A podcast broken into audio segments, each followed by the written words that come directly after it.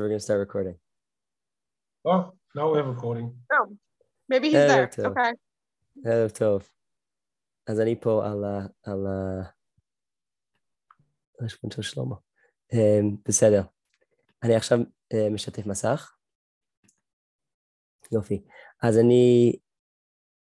אני מתנצל מראש, אין לי, אין לי ערב אה, מצגת, יש לי רק את, ה, את הדף מקורות, אבל נראה לי ש, ש, שנספיק נספיק בזה גם. בסדר? אמ, כולם רואים את, את המסך? יופי. כן. אז הערב אנחנו קצת מתחילים עם סדרה, סדרה חדשה, הסדרה הקודמת שלנו הייתה um, מחלקות ששינו את, את ההיסטוריה, כל מיני uh, סערות ופולמוסים uh, בתוך הלכה, בתוך ההיסטוריה.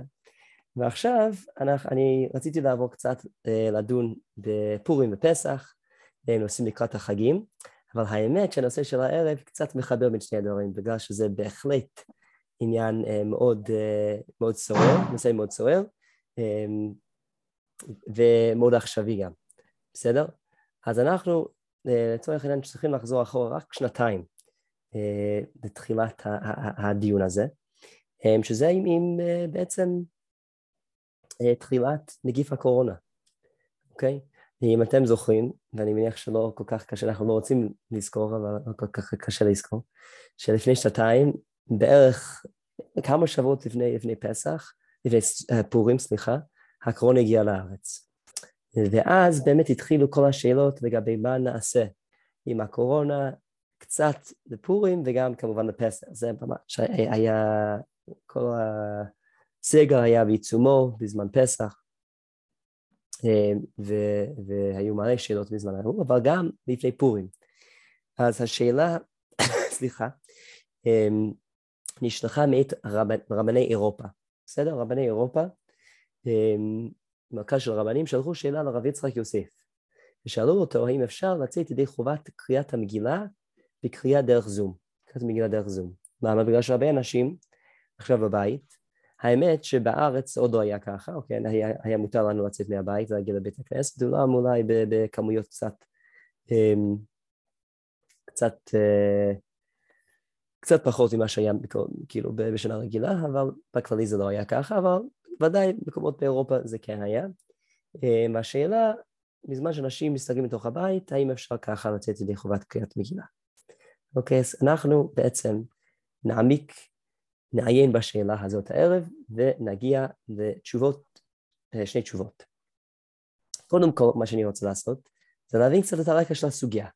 אוקיי, קריאת מגילה דרך זום, זום זה משהו חדש, אז הפוסקים לא דנים בדיוק בזום, אבל כן בטלפון, ודברים כאלה, בסדר? וננסה להבין קצת מה, מהנושאים, מהדיונים של עצם מהות הסוגיה, ואז אנחנו נצטרך לדבר על פסיקת הלכה בשעת הדחק. פסיקת הלכה בשעת הדחק. בגלל שעכשיו, כמובן, מתי לפני שנתיים, מדובר בשעת הדחק. אוקיי, זמן אה, לא אידיאלי, שיש נסיבות חיצוניות שמשפיעים על עצם פסיקת ההלכה. ולכן הסוגיה הזאת מהווה דוגמה מאלפת לפסיקת הלכה בשעת הדחק, איך הלכה יכולה להשתנות או לא יכולה להשתנות, יכולה להתכמש או לא יכולה להתכמש. זה עוד נסיבות um, חשובות ומשמעותיות. אז אנחנו מתחילים. דווקא במסכת ראש השנה, דף כ"ז עמוד ב', משנה. אוקיי, לא הבאתי את כל המשנה, אבל רק את חלקה הרלוונטית. התוקע לתוך הבור, כמובן מדובר פה במצוות תקיעת שופר. אם כל שופר שמע, יצא, ואם כל הברה שמע לא יצא. רגע, אני רק רוצה לבדוק שיש לי פה את ה... אה, הנה, סליחה. זה גרסה קצת מעודכנת. אוקיי, סליחה. שמתי לב שהיה, בסדר. Um, זה יותר מעודכן. Um, אז מה זה כל הברה? אם כל הברה שמה לא יצא, כל הברה זה לא השופר עצמו, אלא מה ששומעים, אקו, נכון? מה ששומעים כשתוקעים בתוך, בתוך הבור, אם, אם עומדים בתוך איזה מנהרה, לא יודע מה, מערה, אפשר פשוט uh, לצעוק ולשמוע את זה, נכון? אז אם לא שומעים את הקול של השופר עצמו, אז לא יוצאים ידי חובה. זה מה שאומרת לנו המשנה. בסדר? וכן, מי שהיה עובר אחרי בית הכנסת, הוא שהיה ביתו סמוך לבית הכנסת, ושמע קול שופר, או קול מגילה, אם כיוון ליבו יצא, ואם לאו לא יצא, אוקיי? אז כאן יש מקרה שני. מה, מה המקרה? מי, מישהו הולך מאחורי בית הכנסת, או ביתו סמוך לבית הכנסת, אני יכול להעיד לעצמי, אגב, בקורונה זה ממש, אה, ממש יעיל. משפחת גולדמייר, לא יודע אם אתם חווים את זה, אה, אבל אנחנו גרים עכשיו ממש מול בית הכנסת, אוקיי? לכן אה, זה, זה בית הכנסת קצת יותר גדול מבית כנסת כרמי ציון, בעזרת השם, ביום יום, יום אחר נגיע, נגיע לזה. ולכן יש מלא מלא אנשים שמתפללים שם. אז אם פותחים את החלונות, אנחנו יכולים לשמוע את, התפילה. באמת היה ככה, אנחנו היינו בבידוד ביום כיפור לפני uh, שנה וחצי, ואני חושב שהייתי יכול להצטרף לרוב התפילות. בגלל שאו ששמעתי בבית הכנסת או ששמעתי במרפסת מאיזה מניין ברחוב, אמ, ואז הייתי יכול לענות גם דברים כמו קדושה והגיעו מידות של רחמים שבדרך כלל צריך להיות ממש בתוך המניין כדי להצטרף אליהם. גם הייתי יכול לענות בגלל, ש... בגלל שהיינו כל כך קרובים, הייתי יכול uh, לשמוע. אוקיי? שמישהו שהיה ביתו סמוך לבית הכנסת, ואני זוכר ש... שבזמנו uh, שאלו את השאלה, אם אני עומד בבית ואני שומע קדיש או, uh, או קדושה, האם אני עונה? אוקיי, אני עונה בבית, יש, יש מניין בחוץ שאני שומע, אז האם אני בכלל שייך לזה? אז כאן אומרת המשנה, אם יש לבן אדם כוונה, יכול לצאת, לצאת ידי חובת שופר או קול מגילה. אוקיי? אלו הם שני המקרים במסכת ראש השנה. אז מה זה אומר במקרה שלנו? בואו נתחיל, נתחיל לחשוב בכללי.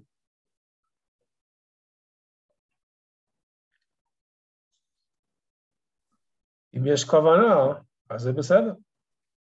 אוקיי, אז זה ראשון, יכול להיות שיש כלום וזה בסדר, אבל מה לגבי הדבר הראשון? לגבי כל שופר אתה מתכוון? מה?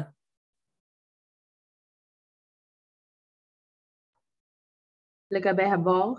כן. זה הכוונה? כן. Um, אז הבור יותר נשמע כמו זום. זה כאילו, אתה מדבר למשהו ואז הכל יוצא בצד שני. אז זה כאילו דומה לזום. ואז מה? אז מה נגיד? אז לא יוצאים לידי חובה. אם אנחנו מקריאים מגילה בזום, אז זה לא מספיק. יפה. אז איזה הנחות צריך להניח בגלל הדבר הזה? אמרת כבר את, את, את, את, את הראשונה בעצם, נכון? שהקול בזום זה לא בדיוק אותו קול שמשמיעים. מה ששומעים דרך זום, מה שאתם שומעים אותי עכשיו, נכון? קצת אירוני שאנחנו מקיימים עכשיו את השיעור דרך זום, שעליו אנחנו מדברים על האפשרות, נכון?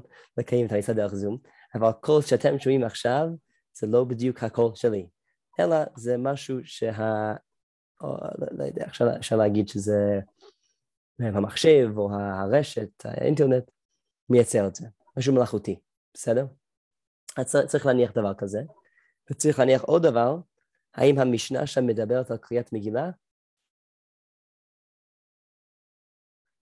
אז הבור מדברים על שופר. נכון. לא מדברים על מגילה, ואז פשוט, כאילו בסוף, כאשר אומרים אם מישהו סמוך לבית כנסת, אז מביאים את העניין של מגילה. יפה. אז למה נכון. לא קודם? נכון. אז מה, מה אפשר להסיק משם? שאולי מגילה זה כן בסדר. נכון, בדיוק. אז השאלה אם אנחנו מניחים שהדין הראשון גם שייך למגילה. בסדר? אוקיי, אז זה סוגיה, סוגיה אחת רלוונטית לעניין שלנו. נמשיך עכשיו סוגיה שנייה, אוקיי? פסחים, דף פ"ה עמוד ב'. בגמרא, אמר רב יהודה אמר רב, וכן לתפילה. אוקיי, צריך להבין מה, מה ההקשר פה. אני עכשיו מריץ את רש"י על המסך, וכן לתפילה, העומד מן האגף ולפנים, מצטרף לעשרה, והעומד חוץ לפתח, אין מצטרף. אז מישהו שעומד בעצם בתוך הפתח, ולפנים, אז הוא יכול להצטרף לעשרה, כלומר למניין, לתפילה, ומי שעומד בחוץ הוא אינו מצטרף. זה, זה ההקשר פה. ופליגה דרבי יהושע בן לוי. אז, אז, אז השיטה הזאת, העמדה של רבי יהודה אמר רב, שונה מעמדתו של רבי יהושע בן לוי. אמר רבי יהושע בן לוי, אפילו מחיצה של ברזל אינה מפסקת בין ישראל לאביהם שבשמיים. מה זה אומר? בואו נסתכל ברש"י, כאן, למטה, אינה מפסקת, שאין הפסק לפני המקום, שהכל גלוי וידוע לפניו ואין סתימה לפניו, אוקיי? למרות שבן אדם אולי נמצא מחוץ לפתח החדר, עדיין יכול להצטרף לתפילה, למניין, בגלל שאין מחיצה, אפילו מחיצה של ברזל אינה מפסקת בין ישראל ואביהם שבשמיים. אוקיי? אנחנו יכולים להתחבר ככה בקלות לקדוש ברוך הוא, וכנראה הכלל הזה גם שייך להצטרפות למניין ולתפילה. מה הדבר הזה אומר? בשבילנו, בנושא שלנו.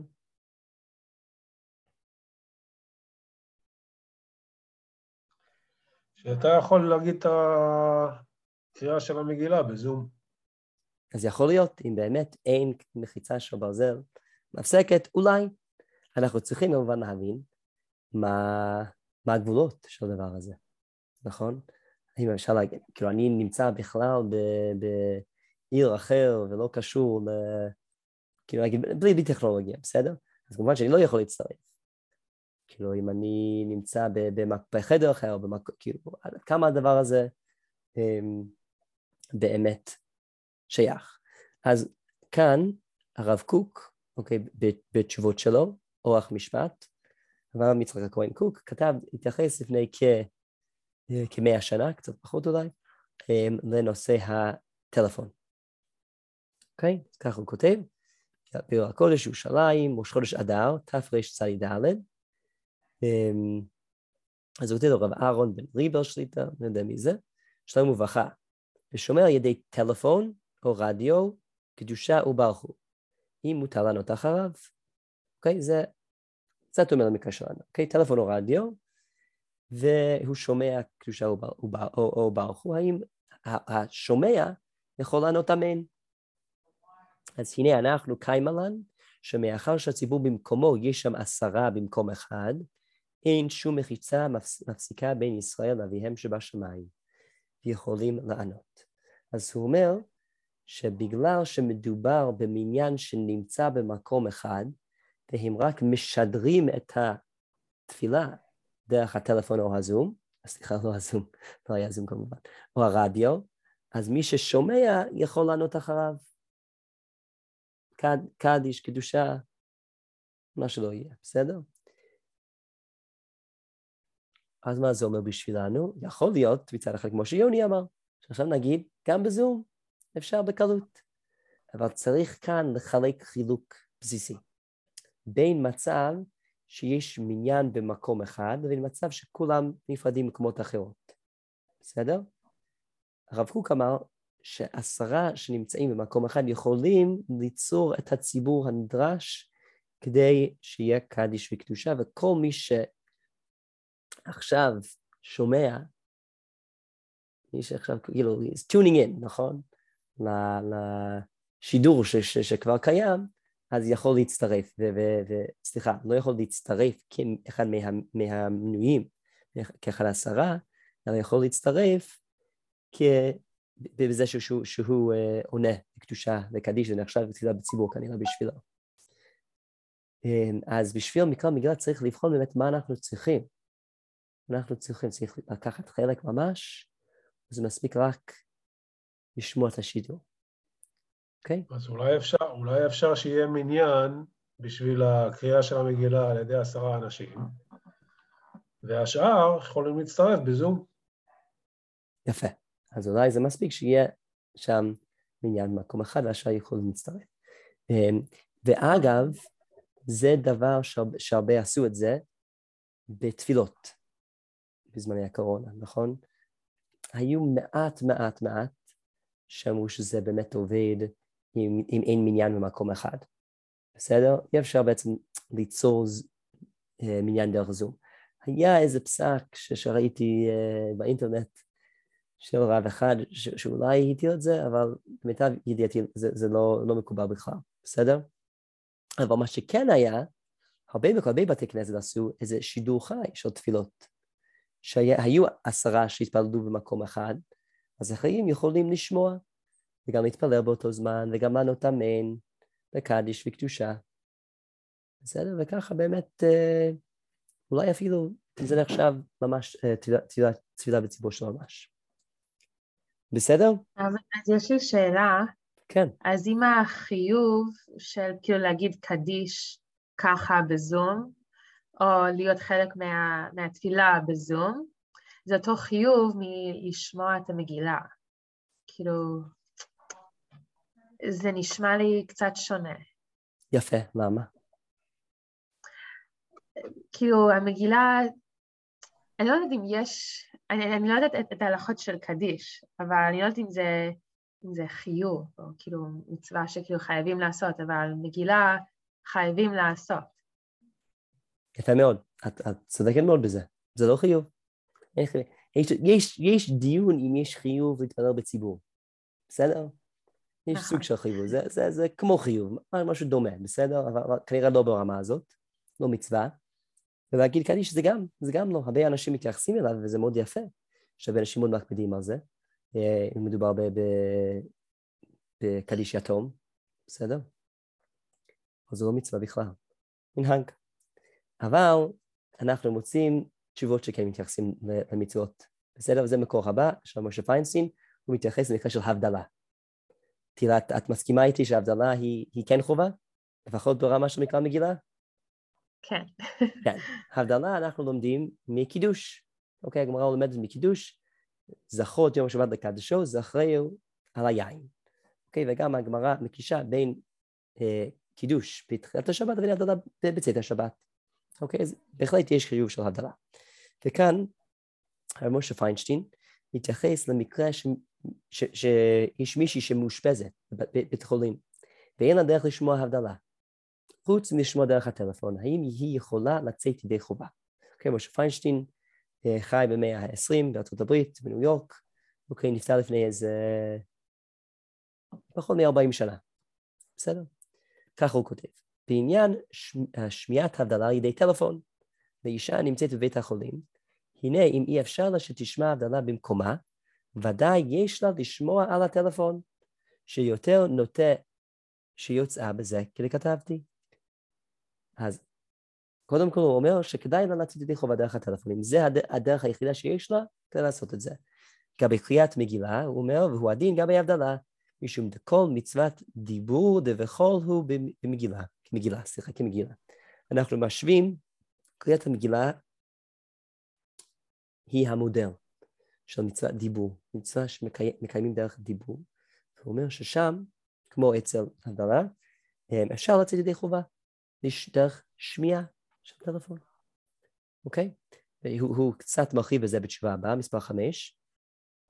וכן מסתבר, הוא כותב, לפי מה שאומרים חכמי הטבע, אה, סליחה שאני כן. קופצת באמצע, פשוט כן, אנחנו לא אה, רואים את המקור, לא רואים מספר פשוט חמש? צריכים לגלגל למטה. מספר חמש? כן, לא רואים רביי. עדיין לא רואים? אולי- מוזר. עכשיו? חמש? מה שאני מבליט? לא, לא. אנחנו לא רואים אותו. מה אתם רואים? אנחנו רואים עד מקור ארבע. וואו, זה כל כך מוזר. אה, זה ממש, אז אז מה יש מתחת למקור? זה פשוט, כאילו זה קפוא? כן. בסדר. בואו ננסה מחדש. עכשיו? מה רואים עכשיו? תודה. רואים חמש? רואים את חמש, שש, שבע. חמש, שש, שבע. יופי. אוקיי. אז מספר חמש. אז הרב משה פיינשטיין קצת יותר אה, מרחיב אה, בדבר הזה. אוקיי, וכן מסתבר, הוא כותב, לפי מה שאומרים חכמי הטבע, מי הם חכמי הטבע? המדענים, נכון? שהכל יש לו אוקיי. הלוך עד האוזן, וגם יש קצת שיהוי זמן בהילוכו. אז זה מה שאנחנו אמרנו מקודם. נכון, בטלפון זה לא בדיוק שאני שומע את הקול, את הקול של הבן אדם. אלא מה? הוא אומר, יש קצת שיהוי, נכון, יש שיהוי, אנחנו מכירים את זה אולי מהרדיו, בסדר, לפעמים בזום זה, זה גם קיים, אוקיי? מה שיותר חשוב, אולי זה לא בדיוק אותו קול ששומעים. אבל למרות זאת כותב פיינשטיין, ומכל מקום נחשב שהוא קול האדם. לכן אפשר שגם הקול שנעשה במיקרופון, בעת שמדבר, ששומעים אותו, נחשב קולו ממש. וכן הוא יותר יותר יותר. הוא אומר שאפילו אם זה לא קולו ממש, זה ודאי קול אדם. אנחנו לא נגיד שזה קול מיקרופון, או שזה קול זום, קול רשת, קול לא יודע מה, בסדר? נגיד שזה קול אדם. ולכן זה נחשב קולו ממש, ולכן הוא אומר, אפשר לצאת ידי חובה בזה. וגם לא ברור הדבר מה שאומרים שהוא קול אחר, לא ברור מה שאומרים המדענים, שזה באמת קול אחר. Okay? אוקיי? אז הוא היה, הוא מסתפק גם מבחינה הלכתית כנראה וגם מבחינה מציאותית בדבר. ומטעם זה אפשר, לא, אפשר אין למחות, סליחה, אין למחות ביד אלו שרוצים לקרוא מגילה על ידי המיקרופון מצד הלכה. אז הוא אומר שמצד הלכה אין בעיה לקרוא את המגילה במיקרופון, אוקיי? שזה משהו שאולי מקביל במקרה שלנו. אך מכל מקום, כיוון שלא ברור להיתר, והוא עניין חדש, אנחנו לא לגמרי מבינים את זה עד הסוף, זה משהו חדש. בכלל יש למחות כדי למונע מלרדוף אחרי חדשות אחרות שלהוטים בזה במדינות האלה. הוא אומר, במדינות האלה, כמו בארצות הברית, אנחנו תמיד מחפשים את הטכנולוגיות החדשות. הוא אומר שצריך uh, לחכות בסבלנות כשמביאים את הדברים לידי עולם ההלכה. להבין את זה היטב, לא למהר, לשנות דברים, ולכן אנחנו לא, לא צריכים להודיע את הדבר הזה. אבל משהו מדבריו, שבמקרה ש... ודאי שבמקרה שאין דרך אחר לצאת ידי חובה, שאפשר בהחלט לעשות את זה דרך המיקרופון, דרך הטלפון, ודרך אולי אפילו רדיו. בסדר? כן. העמדה של משה פיינשטיין מובן? איזה יופי. אוקיי, זה משה פיינשטיין. עכשיו, לא כולם הסכימו איתו.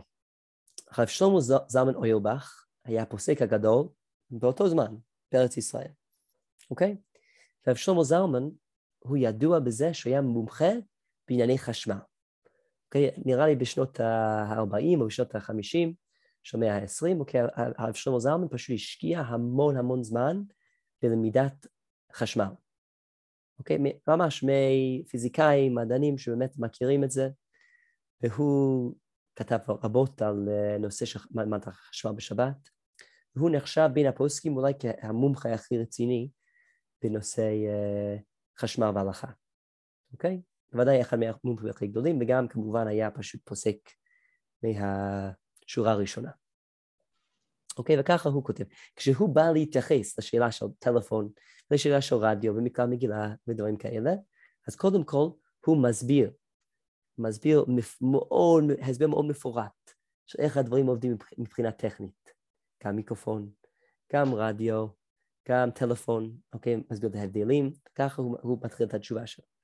ואז, אז לא הבאתי את כל זה, אחרי כל התיאור, כלומר אחרי כל התיאור הטכני שהוא הביא, אמור לעיל, נראה שהשומע קול שופר או מקרא מגילה על ידי טלפון או רמקול, אף אם לא נאמר שהקול משתנה קצת, עניין שופר דינו כתוקע לתוך בתוך הדות, הוא אומר, לא יצא כלל ידי חובתו, אוקיי? מישהו שומע מקרא מגילה דרך הטלפון או רמקול, מיקרופון, משהו כזה, לא יצא בכלל. למה? משום דווקא כשרושם שמיעת האוזן נעשה באופן ישר על ידי קול השופר שמזעזע את האוויר ויוצר בו גלי קול, אז נחשב כשומע קול שופר. אז הוא אומר, מה, הוא עכשיו נכנס קצת לפיזיקה, נכון? איך, איך, איך עובד השמיעה? הוא אומר, יש לנו גלי קול, sound waves, נכון שאנחנו שומעים? אז הוא אומר, אני צריך לשמוע, כדי לתת לי שופר, אני שומע, צריך לשמוע את הגלי קול של השופר. זה המצווה, זאת המצווה. מה שאין כן, כשהאוזן שומעת רק תנודות של ממברנה, אוקיי? כשאנחנו שומעים רק את התנודות, נכון, ה-vibration, uh, ממברנה, אני מניח שזה ממברנה. נכון? אני, אני, אני צודק בזה, תהילה? כן, ממברנה. בסדר. תהילה אה, אה, סטודנטית לרפואה, אבל עכשיו אני זוכר, אולי, אולי את לא לומדת ב- בעברית, אז אני יודע אם את מכירה את כל, ה... כל הדברים האלה. לא, אבל כל המושגים האלה מוכרים לי. הבנתי, ממברנה. אה, אז, אז זה נכון? זה, זה, זה המושג? It's the tympanic membrane, the eardrum. יפה, אוקיי? אוי. אז אנחנו, אז, אז הוא אומר שזה זה רק האוזן שומע את, ה, את התנודות האלה, אוקיי? אבל לא באמת הקול הטהור. אף על פי שגם אוזן התנודות יוצרות באוויר גלי קול, אותן, סליחה, אותן התנודות יוצרות באוויר גלי קול ממש, כדוגמת קול השופר, אפילו הכי מסתבר שרק קול תנודות ממברנה הוא שומע, ולא קול שופר. אני חושב שהממברנה כאן זה, זה, זה של ה, המדיום, בסדר? של, ה, של הטלפון או של הרדיו וזה, או, או של המיקרופון. אני חושב שזה מה שהוא מתייחס פה. הטענה שלו, אם אני מבין אותו נכון, שאנחנו לא בדיוק שומעים אותם גלי קול. שאנחנו שומעים את המגילה או את השופר דרך דבר כזה. זה יכול להיות, זה יכול להיות מבחינה חשמל, מבחינת אה, גלים אלקטרומגנטיים שהוא צודק. כן, אולי כן. יש אפילו סטייה של כמה... כן. אה, מה ש... כאילו. אני, אני- ממש לא בקיא בדברים האלה, ניסיתי קצת לבדוק בגוגל, ממה שאני חיפשתי וראיתי, נראה שהוא צודק. ושוב, זה לא, זה לא מפתיע אותי בגלל שהוא ממש ידוע שהוא השקיע כאילו חודשים או שנים בלימוד הדברים האלה, אוקיי? יש סיפור, אני חייב לספר סיפור, אם אנחנו ככה מדברים על רשום הזמן אורבך. יש סיפור מדהים, הרב, אה, הרב ישראל מאיר לאו, אוקיי? לשעבר הרב הראשי לישראל, אוקיי? לישראל. עכשיו הבן שלו, הרב הראשי לישראל, אמ, אבל הוא היה הרב הראשי לפני, עכשיו הרב הראשי של תל אביב. היה הרב הראשי של ישראל של לפני איזה 20 שנה, 30 שנה אפילו. אמ, הוא מספר, הוא היה תלמיד של הרב שלמה זלמן אוירבך, בסדר? בישיבה.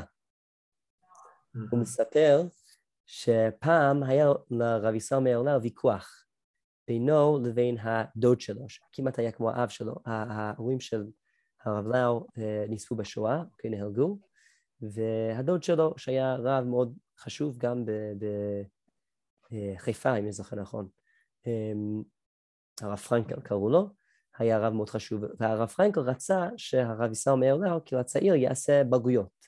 אוקיי, הרב לאו למד בישיבות, ולא רצה לעשות בגרויות, לעשות את, את ההשכלה הכללית, בסדר? אמ, אז הוא הלך לרב שלמה זלמן, והתייעץ קצת עם הרב שלמה זלמן. מה ששלמה זלמן אמר לו בסוף, שכאילו הנטייה שלו, שלא צריך לעשות את זה, אבל אם הדוד שלו רוצה לעשות את זה, אז כאילו צריך לסמוך עליו ולשמוע לו, בגלל שהדוד שלו גם תמיד חכם מאוד חשוב. ותוך כדי דיברו קצת על הערך של, של השכלה כללית. ומה אמר לו אה, הרב שלמה זלמן? שלמה זלמן אמר לו, אני, אני נוסע באוטובוס כל יום כדי להגיע לישיבה בירושלים. אני יודע שבזמן שאני נוסע באוטובוס בבוקר להגיע לישיבה, יושבים שם גם סטודנטים. סטודנטים כנראה באוניברסיטה העברית שלומדים פיזיקה. ואני כל הזמן יושב שם באוטובוס, אני מנסה לשמוע את הדיבורים שלהם. בגלל שזה פשוט כל כך מרתק אותי, וזה כל כך כאילו ללמוד איך העולם של הקדוש ברוך הוא עובד, אני רוצה לשמוע את, את התורנות שלהם. ככה אני נוסע באוטובוס, הרי ישראל אומר, כאילו פשוט זה, זה הדהים אותו, לשמוע את זה, שלמה זלמן, שלמה זלמן, הוא היה גדול הדור, כאילו ממש כאילו פוסק הדור.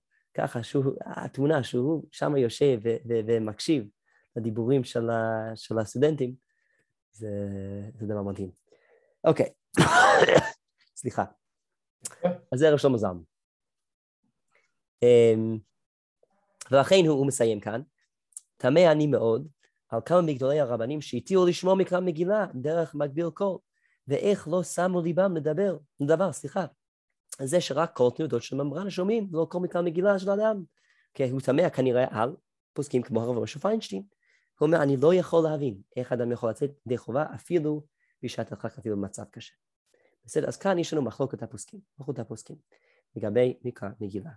אמ, האם אפשר לצאת ידי חובה דרך הטלפון, דרך המיקרופון? אמרנו שיכול להיות שזה תלוי עד כמה אנחנו משווים בין מקרא מגילה לבין, לבין שופר, אולי לא צריך את זה למקרא מגילה.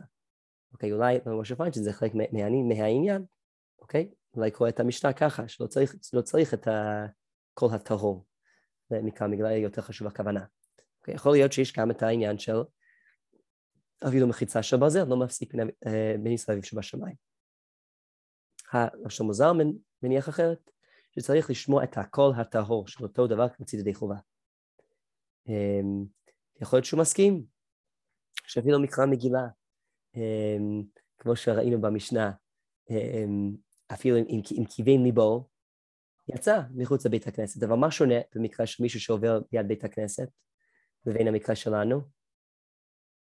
מה ההבדל? הוא שומע את הקול עצמו. בדיוק, מי שעובר ליד בית הכנסת, הוא שומע את הקול, אז כאילו אין, אין הפסק שם בין הקול לבין מה, ש, מה, שהוא, מה שהוא שומע. כשהוא מתכוון... אין השעיה. כן.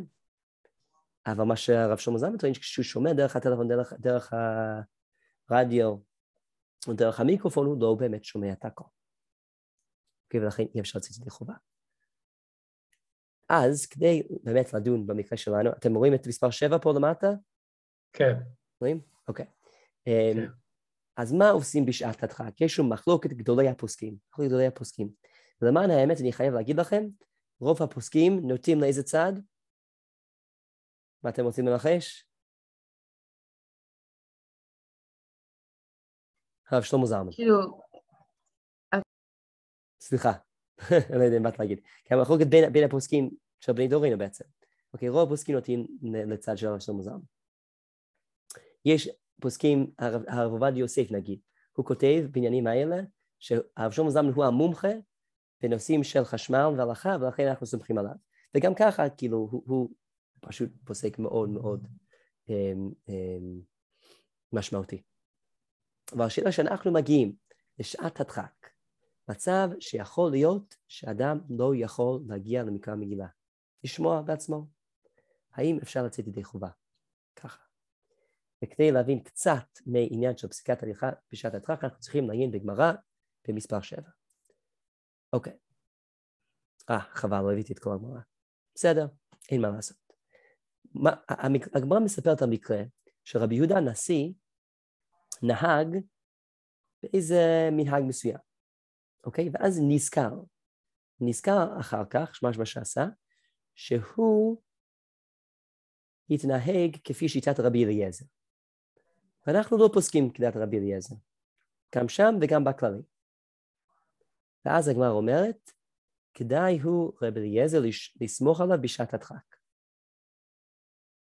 אוקיי? שאפשר, על פי רבי, אפשר לסמוך על הדעה של רבי אליעזר למרות שאנחנו לא מקבלים את זה להלכה בשעת הדחק.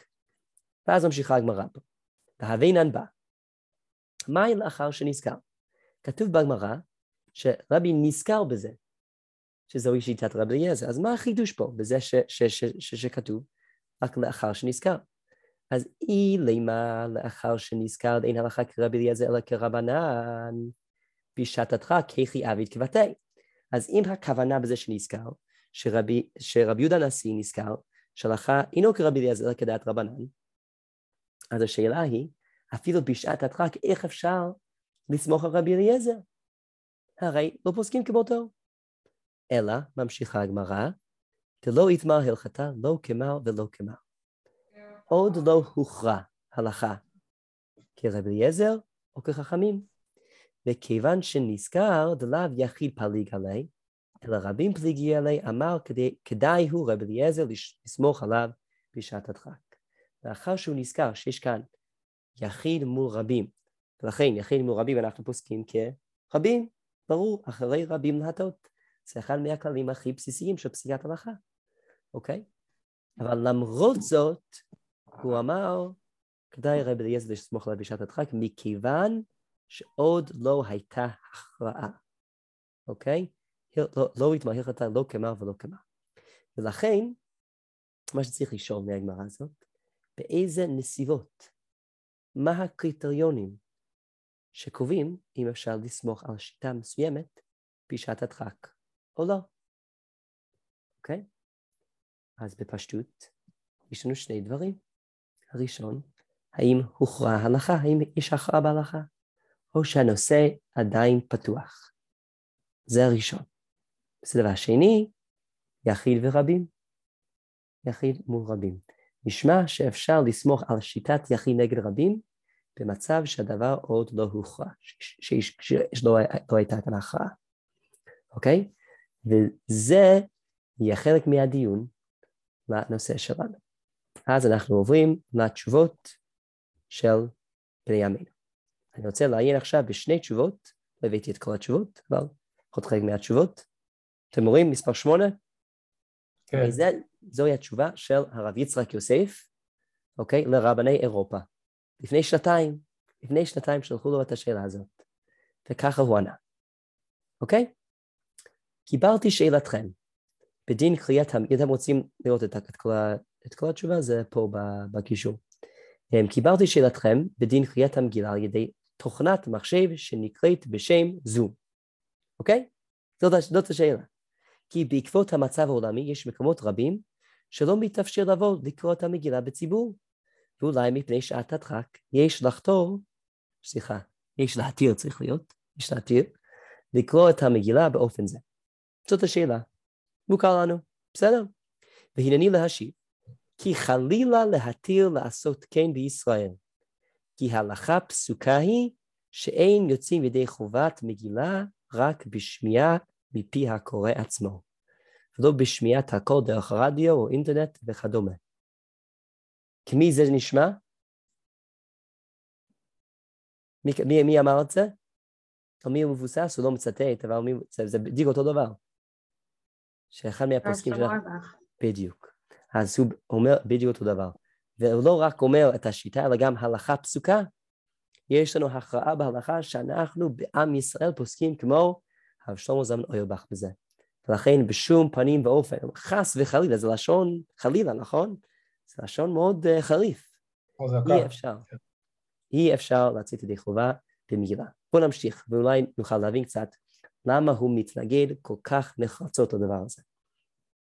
וכן פשוט, שאין להתיר לשמוע הבדלה דרך טלפון או רדיו, בניגוד למשה פיינשטיין, ורק במקרה של חולי, כמו חולה בבית חולים, שלא מוצא כלל מי שיעשה לו הבדלה, אפשר להעדיף שמיעת הבדלה דרך רמקול, ממה שלא ישמע בכלל, כיוון שיש דעה בהלכה שמועיל, אף שלא נתיר להלכה. אז הוא אומר שאפשר לסמוך ממש בשעת הדחק בבית חולים, כשאין אפשרות אחרת, שמישהו שנמצא בבית חולים אה, ולא יכול לעשות דבר לעצמו, יכול לשמוע דרך הרמקול. אבל, וזה יותר ממה שלא ישמע כלל. אבל אנחנו לא פוסקים ככה הלכה, ואפשר לסמוך רק, על הדעה הזאת, אבל בכללי לא. אוקיי? ובפרט במצוות קריאת מגילה, אז הוא אומר שקריאת מגילה אולי קצת שונה אפילו. למה? שוודאי יש להשתדל בכל היכולת לבוא לבית הכנסת ברוב עם. יש עוד שיקול במקרא מגילה, שאנחנו מקפידים מאוד על ברוב עם הדרת מלך. בגלל שבקריאת מגילה יש שיקול של פרסום הנס. פרסום הנס, אנחנו רוצים שיהיה ציבור. וגם, מי שיש לו מגילה כשרה ויודע לקרוא כפי הטעמים, מבלי לטעות בין מלעיל ומלרע, וכל שינויים שמשנים את משמעות המילים, צריך לבוא לבית הכנסת לשמוע את קריאת המגילה ברובם. אז הוא אומר גם, שמי שיודע, אה, סליחה, הוא מביא כאן הוכחה לזה. אפילו נגיד יש מישהו שיש לו קלף של מגילה בבית, ויודע לקרוא, יכול לקרוא לעצמו בבית. גם הוא, עכשיו, עכשיו אנחנו מדברים על מצב רגיל, בסדר? בוא נגיד שאין קורונה, בסדר? שנה רגילה, או שאין חשש. אז יש עדיין חיוב להגיע לבית הכנסת, אפילו אם יודע לקרוא לעצמו בבית. אז מזה מוכיח הרב יצחק יוסף, שיש באמת חיוב רציני של ברוב המהדת אומרת, צריך להגיע לבית הכנסת, זה לא, זה לא מספיק רק לעשות את זה בבית. וכל הרווח שיהיה בקריאה דרך רדיו או דרך זום, הוא רק בשביל מעלת רובם, שעכשיו הוא מתחבר לתוך הצ... לציבור הזה, ולא בשביל לצאת ידי חובה, בגלל שאפשר גם לצאת ידי חובה בבית בעצמו. וכיוון שיכול לצאת ידי תקלה, כאן הוא מוסיף עוד דבר, עדיף היעדרו ממציאותו. גם אם על ידי כך, כל אחד יביא לביתו בעל קורא כשר שיודע לקרוא כדעת יוחדים, לא יהיה רוב עם כלל ואפילו לא עשרה. אז הוא אומר שעדיף שצריך, מה, מה לעשות? שכל אחד יביא בעל קורא לבית שלו, ויקרא, אה, ויקרא את המגילה בשבילו, ואי אפשר לצאת את חובת דרך הזו. כאן הוא מוסיף עוד, עוד, עוד uh, מרכיב שאני חושב שהוא חשוב. יכול לצאת מזה תקלה. שזה מושג בתוך הפוסקים שאומרים שאנחנו חוששים, אנחנו מסתגים מהדבר הזה בגלל עוד שיקולים חיצוניים. מה, שיק, מה השיקולים כאן? אני חושב שהוא חושש שאנשים יגידו שאפשר לתת ידי חובה בזום.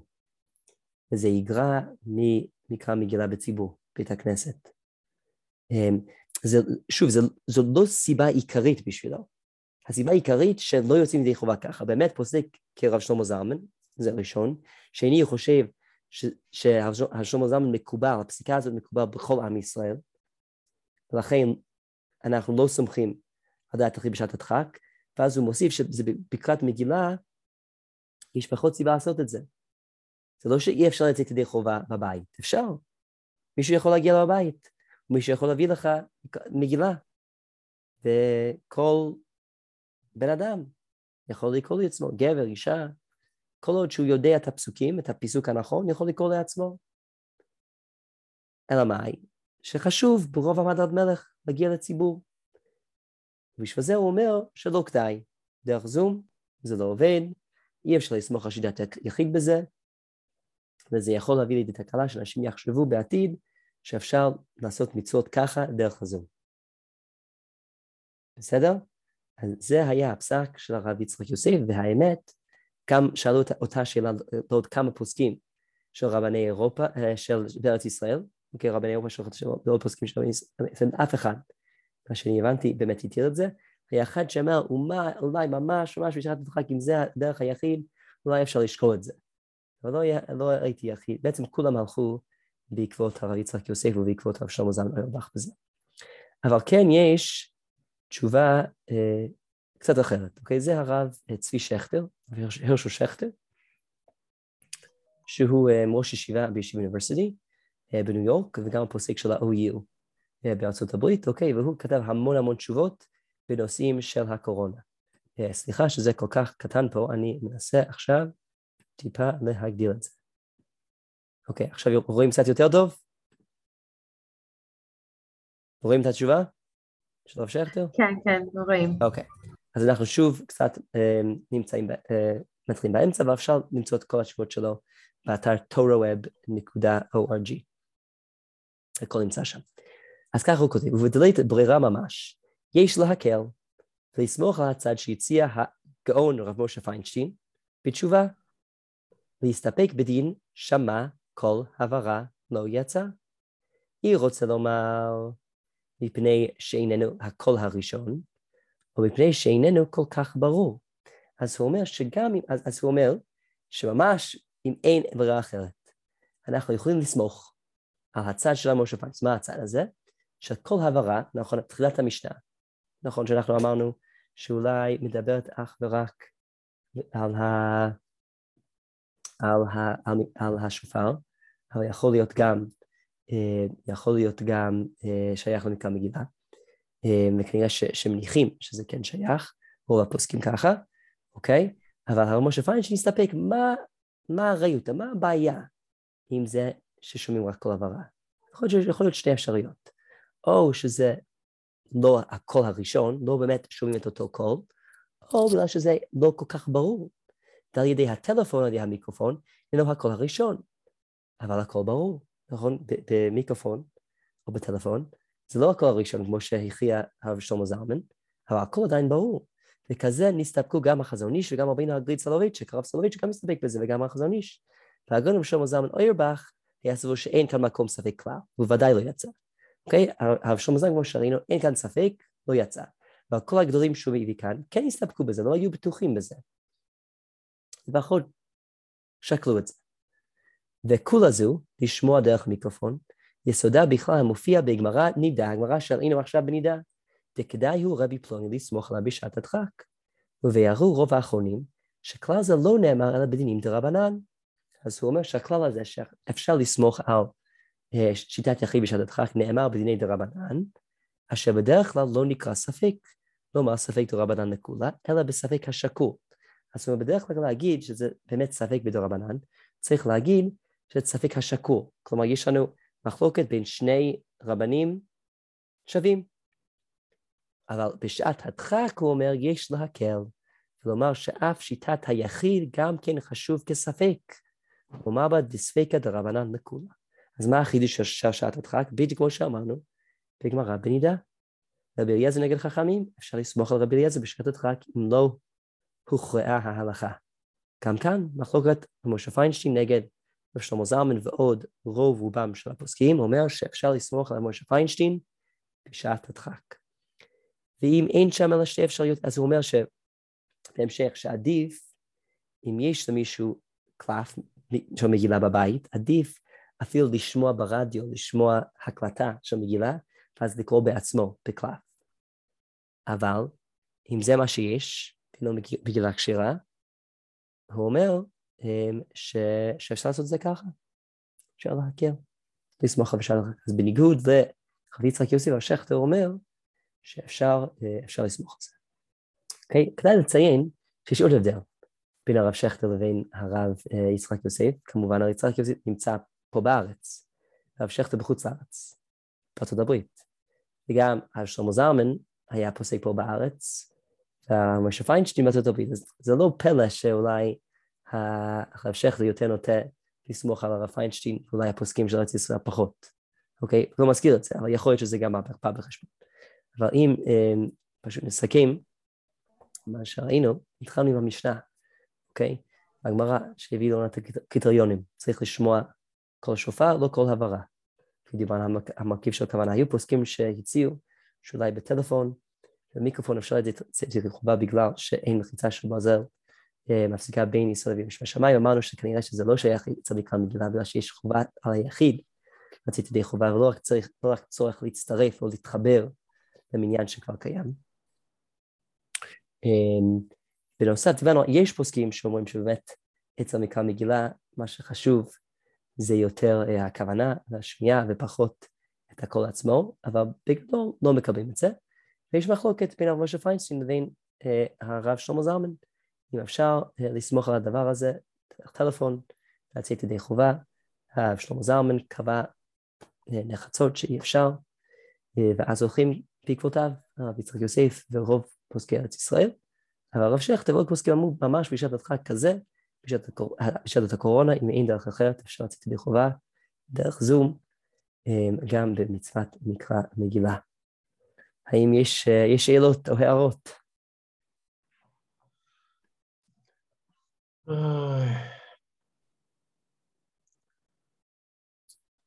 מה אתה חושב, יוני? אני חושב ש... לתת, ל... לתת לציבור להשתתף בזום, כמה, כן. ש... כמה, כמה שאפשר. יש גם הרבה אנשים שבכלל לא יכולים להגיע לבית הכנסת. כן. הם מבוגרים, הם חולים. לגמרי. זה, ה... אבל... זה, זה, זה העמדה של רב שכטר. אם זה מה שצריך לעשות, זה הדרך היחיד, אז להם. כן.